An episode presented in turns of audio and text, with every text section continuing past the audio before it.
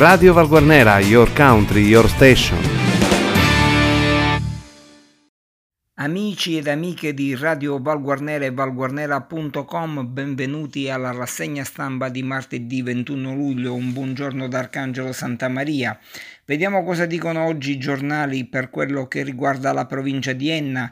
Come sempre iniziamo dal quotidiano La Sicilia che dedica quattro pagine al nostro territorio e che oggi apre con un articolo riguardante la discarica di Cozzo Vuturo ad intervenire l'assessore regionale Piero Bon che rassicura la discarica resterà aperta. C'è l'impegno dell'assessore regionale a evitare che Cozzo Vuturo da agosto non riesca più ad accogliere i rifiuti.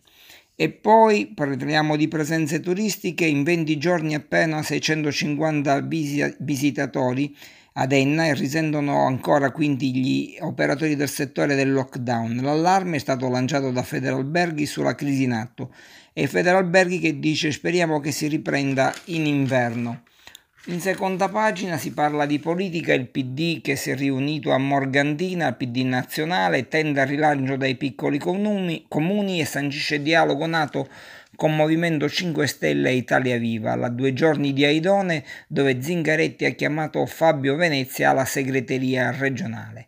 Per l'ex sindaco di Aidone Lacchiana il neosegretario Barbagallo è stato confermato l'alto valore del sito di Morgantina, quindi questo evento di natura politica è servito anche per ridare lustro ad uno dei più bei siti archeologici che ci sono in Europa, che è proprio quello di Morgantina.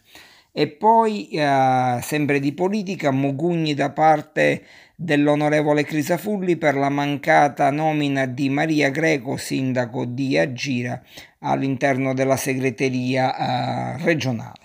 Leonforte, Tari, stabilizzazione comunali e piano delle opere pubbliche la minoranza non ha votato.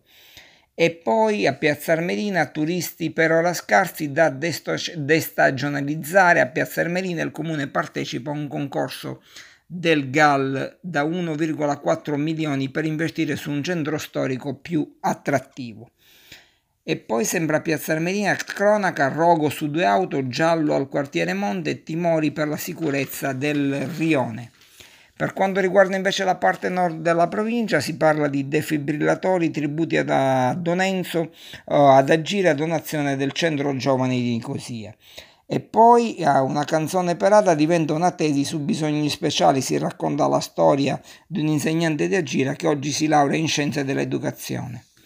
Finisce qui la prima parte della rassegna stampa di martedì 21 luglio, ci risentiamo per la seconda parte sempre su Radio Valguarnera e valguarnera.com.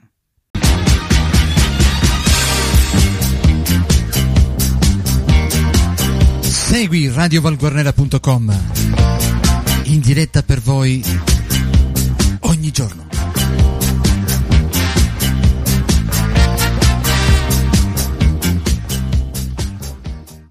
E ben ritrovati su Radio Valguarnera e valguarnera.com per la seconda parte della rassegna stampa di martedì 21 luglio che va in onda grazie all'edicola tabaccheria di Luigi Alberti che a Valguarnera si trova in via Garibaldi 98.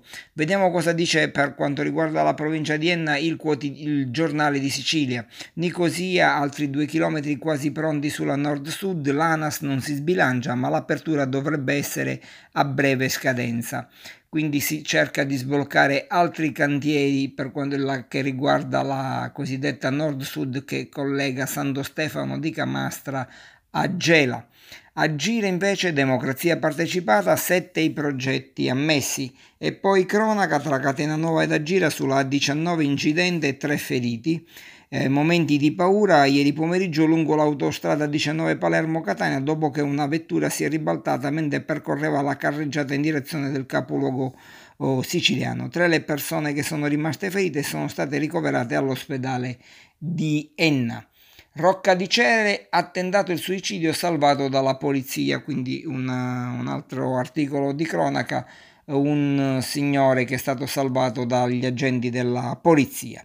Calascibetta il comune utilizzerà per il decoro urbano chi beneficia del reddito di cittadinanza.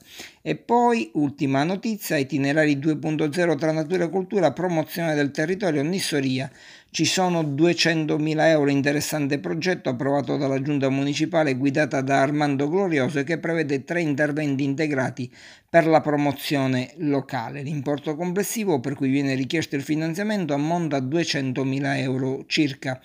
Nello specifico sono previsti la situazione dell'immobile comunale di via Bacilleri, dove sarà allestito un centro multifunzionale utile per l'informazione e l'accoglienza turistica.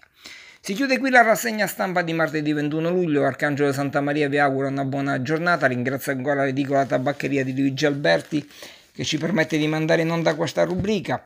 Un saluto a tutti gli amici di Radio Val Guarnera e valguarnera.com.